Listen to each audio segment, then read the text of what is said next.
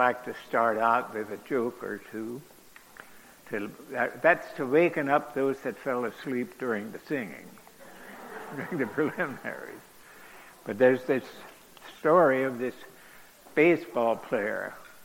I had told this before, I think, at the men's breakfast, and I was asked, wouldn't I do it again today?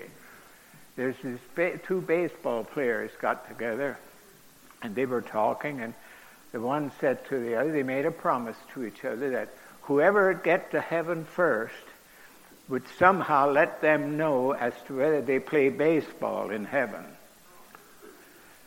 Well, the one guy died, and somehow he contacted the, the survivor, and he said to him, Yes, he said, there's baseball in heaven. That's the good news I have to tell you today. Yes, baseball in heaven.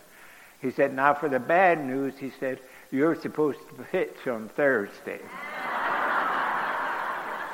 and then I have to tell a preacher joke too today, I think.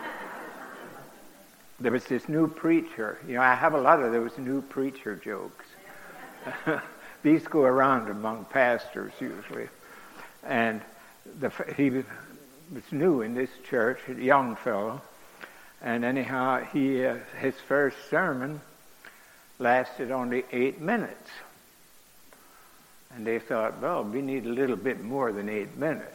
You know, I had a preacher friend that told me one time, if you can't say it in 20 minutes, you might as well not get up and try. But, but anyway, this was only eight minutes this time. So the second Sunday, they, they overlooked it that first Sunday. The second Sunday, he preached for 45 minutes. You know that, I could hear from the response that don't go that don't go over here.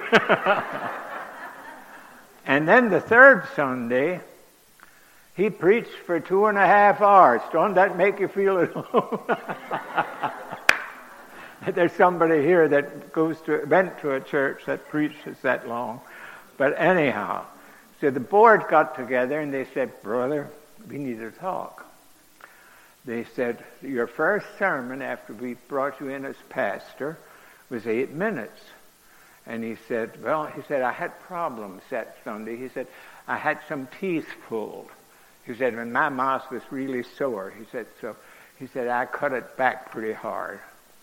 Then they said, Well, the next Sunday, you preached for 45 minutes. He said, Yeah. He said, I got my new dentures that week and he was able to preach for 45 minutes. Then he said, but then that third week, you preached for two and a half hours. And he said, I picked up my wife's dentures by mistake.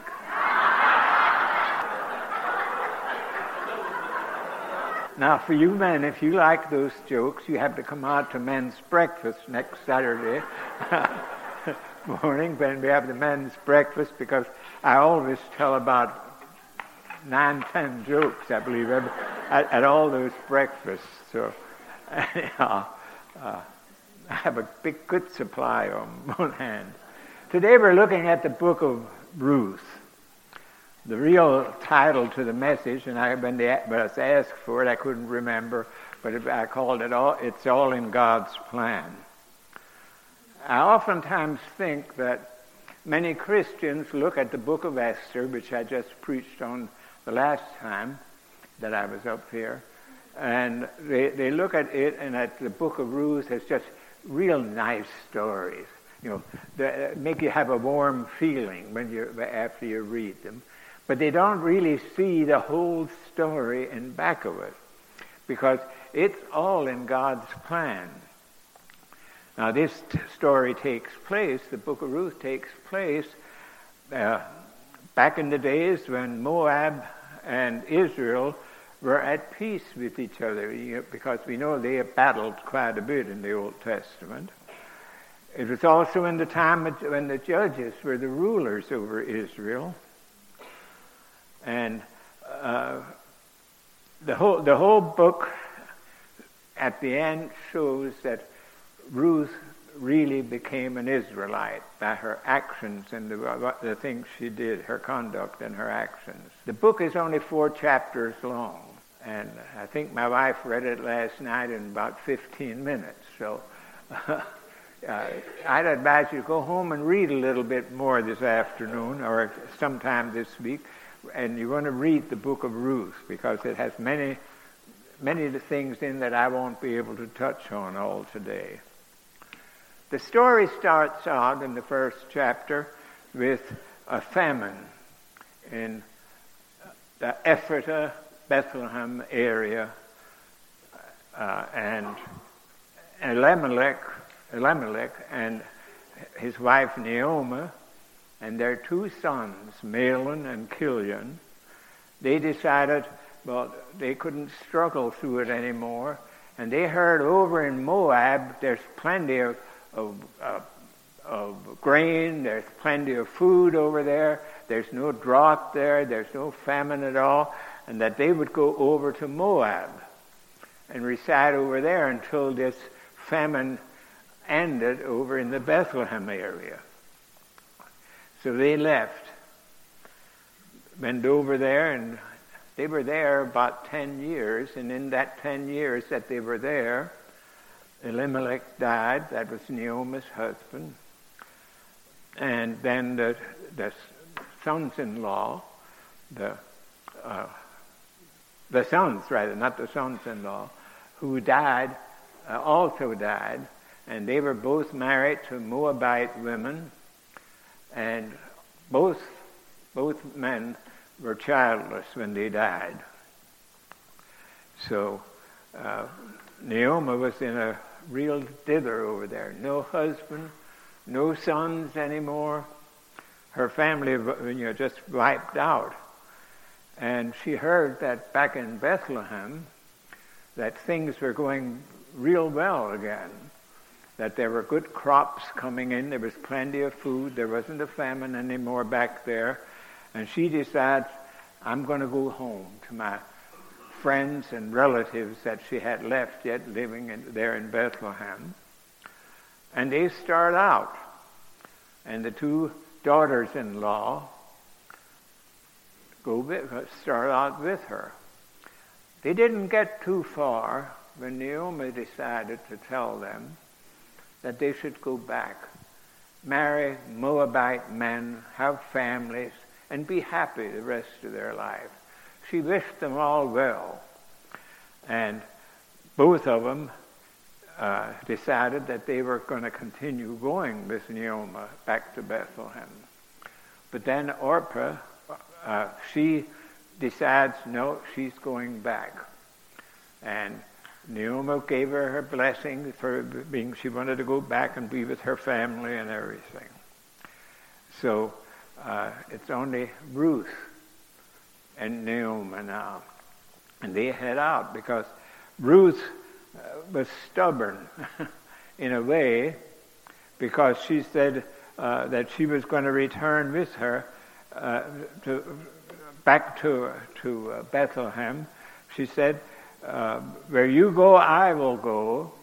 Your people will be my people, and your God will be my God. Now that was quite a mouthful for a Moabite who believed that, if I remember correctly, in multiple gods. And, but she said, whatever you, your God is, is going to be my God. And they continued back. Scripture doesn't tell us how long it took them to go. But when I was in Israel, I, the two trips that I was able to make there in the past, I remember down from the, at the Dead Sea, you can see the hills of Moab across the Dead Sea from where our bus had stopped. And I know that from that area on back up to Bethlehem would have been quite a trek in that desert-like uh, landscape that's around that. The whole trip would have been through desert-like area. So anyhow, they started back, and when when uh, they got close to Bethlehem, word went ahead of them that Naomi was coming back. And evidently, Naomi was a very well liked person before she left, and her friends came out to greet her, and and they hugged her and kissed her and and all the things that you do when you see a long lost friend. I mean, they, they treated her wonderful, and she said, no, no, no, don't do this. Don't. She was depressed. And she said, don't do this. She said, I am, you know, God has dealt terrible with me. I've lost my husband. I lost my sons. He said, she said, call me Mara, which is a word in Hebrew, I think, for despair, because she was down. She thought she could never, would never be a happy person again. She went back there with an attitude. Sometimes we know people like that, that, that they get down, they have some bad breaks in life, and they get real down in the dumps, and it's very hard to get them out of that attitude again. But anyhow, when they were there, uh, Naomi was probably too old to work. I mean, to go out and work, but Ruth was young, and she decided to go out and be a gleaner. Now, if you read other places in the in the Old Testament, it talks about gleaners at a couple places, uh, if I remember correctly, and it describes what it is. It's people that will go after the harvesters when they're cutting the grain and pick up the, the ones that fall out that don't get put into the sheaves. They, they, they fall out, they pick them up, and it, the Jewish, the Jewish farmer was commanded not to clean the corners, to round out the corners when they had to, were going in there with the sickle or scythe, whatever they used to cut down the grain. They were to leave those corners because that was for the poor that they might come in and, and, and glean. Well, Naomi went, I mean, Ruth went out and she started working uh, as a gleaner. Ruth came home a number of days after she had gone out there, and she had enough grain that uh, barley, it was the barley harvest at that time, she had enough grain that they could live another day. You know, they had food for another day. And uh, finally, uh, asked her, she said, Whose fields are you gleaning in? And Naomi said, I'm gleaning in the field of a man called Boaz. Oh, you know, Naomi got excited because Boaz was in her family tree, in, the, in the, her lineage through Amalek, her husband. He was in the family tree. And so she thought this was a very good thing. And anyhow, she came home one day and had a little bit extra, and then Ruth said, Don't you ever go into anybody else's fields but Boaz, because he's a, a kinsman, as they called him. And she listened on her and kept going back. Well, Boaz had been away on a trip. And Boaz came home from that trip, and he saw this beautiful young chick out there with his out there with his uh, girl uh, maid maid servants or female servants that were out there gleaning. They were uh, his servants uh, full time, not just a gleaner, which went from usually went from field to field. And he saw her out in the field, and and uh, he asked the foreman or the head man that he had there, uh, taking care of the harvest while he was gone. He said, "Who is that? Who is that woman or that young lady over there?" You know, and they said, "Well, she she's a, a widow of Mahlon, and they, he knew right away Mahlon was the son of Naomi, and she, he said to uh, Boaz, he said, she came back.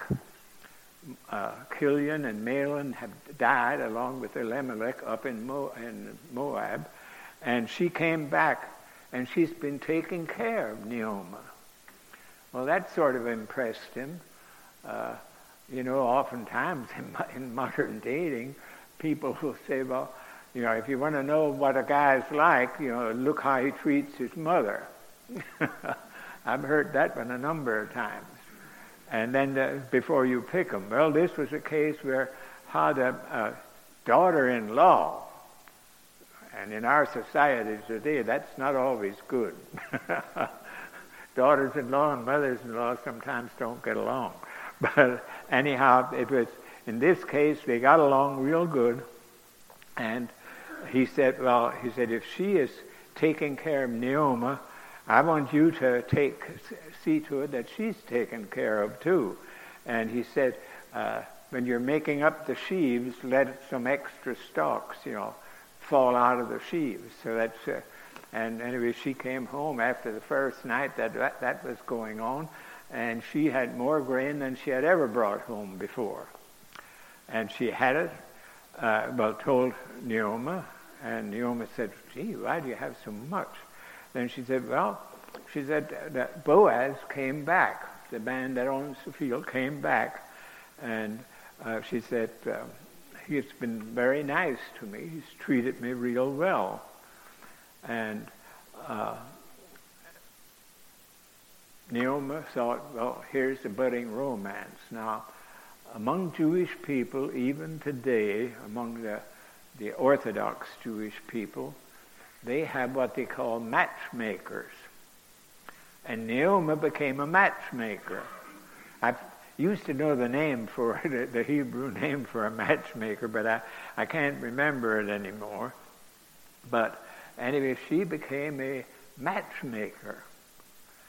She said to Ruth, she said, now you bathe yourself and perfume yourself real good and then go outside away from the threshing floor, but that you can see what's going on on the threshing floor. And then Boaz has had enough to eat and drink. He said, she said, you go in where he lays down to sleep and lift up the cover at his feet and you crawl in under the cover at his feet.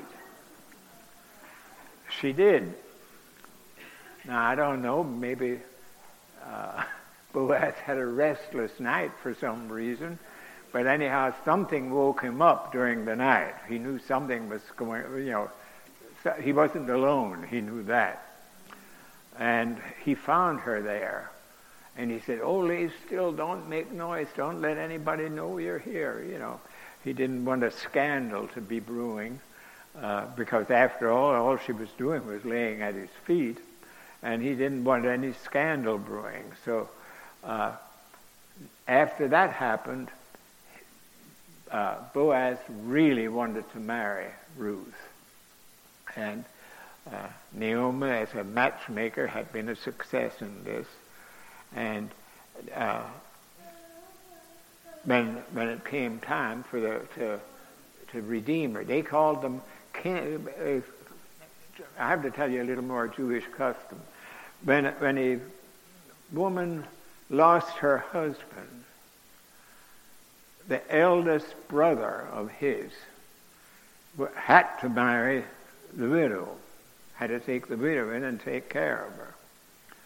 And uh, they, they had a line that this came through. If there were no brothers, Elimelech evidently didn't have any brothers left. Uh, and so it fell down to others. It was a, a distant elderly man that was first in line to be the kinsman redeemer. redeemer.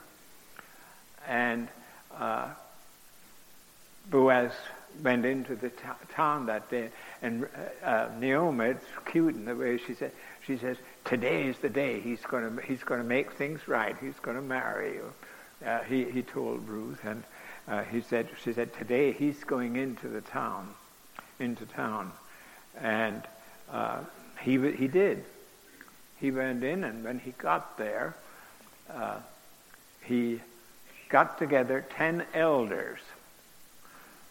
Now this shows that they were still, uh, Israel was under the judges, because that's how they did it. They got ten elders together, to, to be judged and ju- sit in judgment over what was going to happen, over any transaction or anything like that. And uh, they came, uh, the ten men came, and if those of you that have been to Israel, in some of the towns, not all of them that I was at, that are reconstructed, they, uh, outside the gate, they have like a platform with a post on the two corners built against the wall with a canopy over the top. And that's where the elders would sit when they were judging. It was a platform about as high as our platform is from the main floor up here. And that's where they would sit and listen to the cases. Well, Boaz went in, he got himself together ten elders. But oh, before he got the ten elders together, the, he was sitting at the gate waiting for the, the older kinsman redeemer, the one that had preference over him, that had first chance over him, came by and he stopped him, and then he got the ten elders to judge over it. And uh, they uh, sat there and listened to it, and uh, Boaz said to the elder, he said, You are the elder kinsman. He said, Do you know that uh, came back with Mahlon's widow, and she wants to get rid of her property, and you have first chance to buy it. And uh, the guy said, Yeah, I'll, I'll, buy it. I'll buy it. And then Boaz said, reminded him, But you know, if you buy the property, the two widows go visit Naomi and this young daughter-in-law. Well, he must have been real old because he, he was worried about what was going to happen. He said, oh, I can't do it. I can't. He at first he said he, w- he would do it. And then he said, I can't do it. He said, uh, it might affect my estate. And he took off his sandals and he handed them to Boaz. And Boaz took off his sandals and handed them to the elderly uh, kinsman. This was a way of sealing. This was a, a, a, rule among the Jews that when you made a deal, you, you exchanged sandals. And so he exchanged the sandals. And uh, it fell to Boaz that Boaz had the right to buy the property take in Naomi, and he took Ruth uh, in as his wife. Naomi was pleased. She just couldn't praise Boaz enough. She said, He's honorable to the living and the dead. You know, he honored the dead by being the, as kinsman redeemer, but he also honored those that were still living. So we find going, going further on, well, I'm going to do, read a few verses here to you out of the fourth chapter, uh, 9 to 12. Then Boaz announced to the elders and all the people, Today you are witnesses that I have bought from Naomi all the property of Amalek, Chilion, and Mahlon. Uh, I have also acquired Ruth, a Moabitess, Mahlon's widow, as my wife, in order to maintain the name of the dead with his property, so that his name will not disappear from among his family or from the town records. That was another big thing among Jewish people. If a man died and left a widow without a child, then whoever married the widow, the first child was not considered his, it was considered the dead husband's child. It was just Jewish tradition of that day. And then uh, the elders had said at the gate, all those at the gate said, We are witnesses. May the Lord make the woman who is coming into your home like Rachel and Leah, who together build up the house of Israel. May you have standing in Ephrathah and be famous in Bethlehem through the offspring the Lord give you by this young woman. May your family be like that of Perez, whom Tamar bore to whom Tamar bore Judah. So we see uh, everything was done according to the Jewish way of doing things, and the Jewish way of doing things were the things that God told them how to do. They were instructions from the Almighty. when they found out that Naomi, I mean Ruth was pregnant, Naomi's friends were, oh, they were glad. They rejoiced with her. They said, Naomi, now you're going to have a son after all. And when the baby was born, it says she laid him in her lap. And that meant that to the Jewish people, she accepted him as offspring of Mahlon, of, of her son. So Naomi's friends were glad for her and that she now had a family again and that uh, things were going this well. So we see again, I want to read a little of this, the story, uh, starting at the 13th verse of the fourth chapter. So Boaz took Ruth and she became his wife.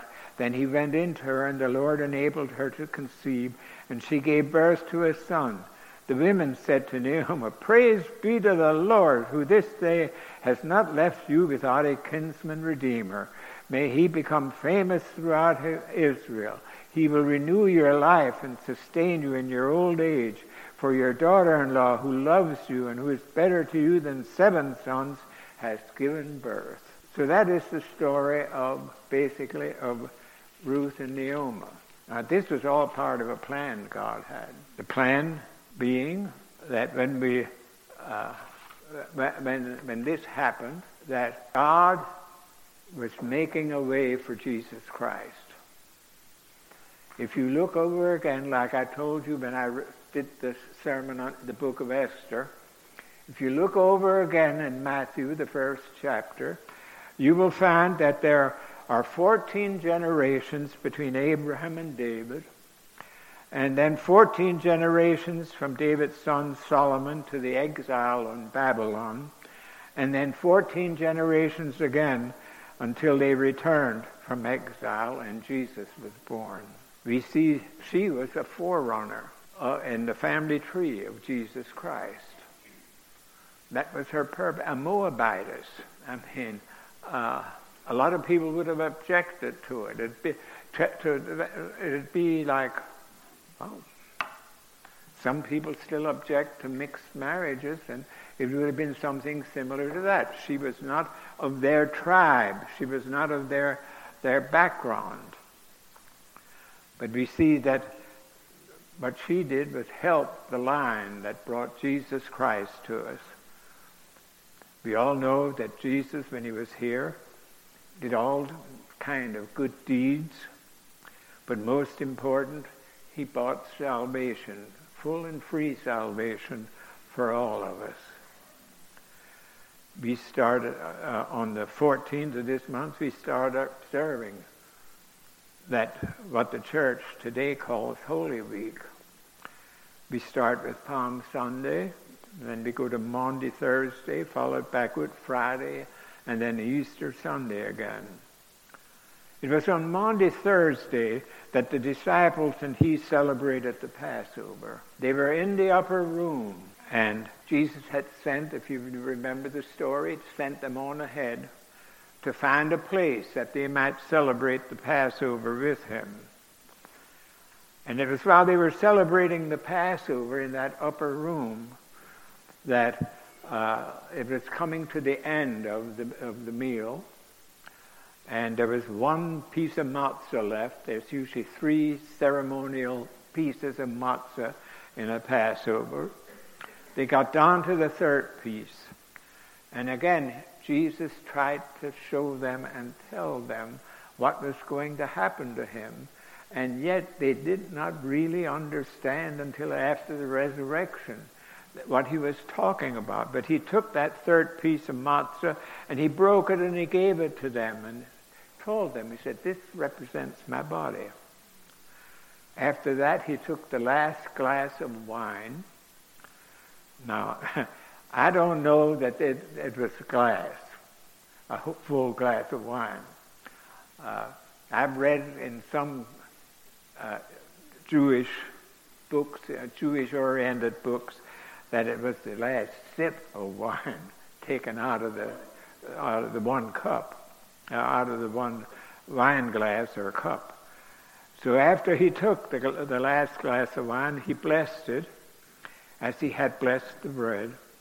he blessed the wine and he gave it to them, uh, and he, uh, as a representation of his blood that he would shed for our sins. And that brings us into the communion service, if the, the service will come forward.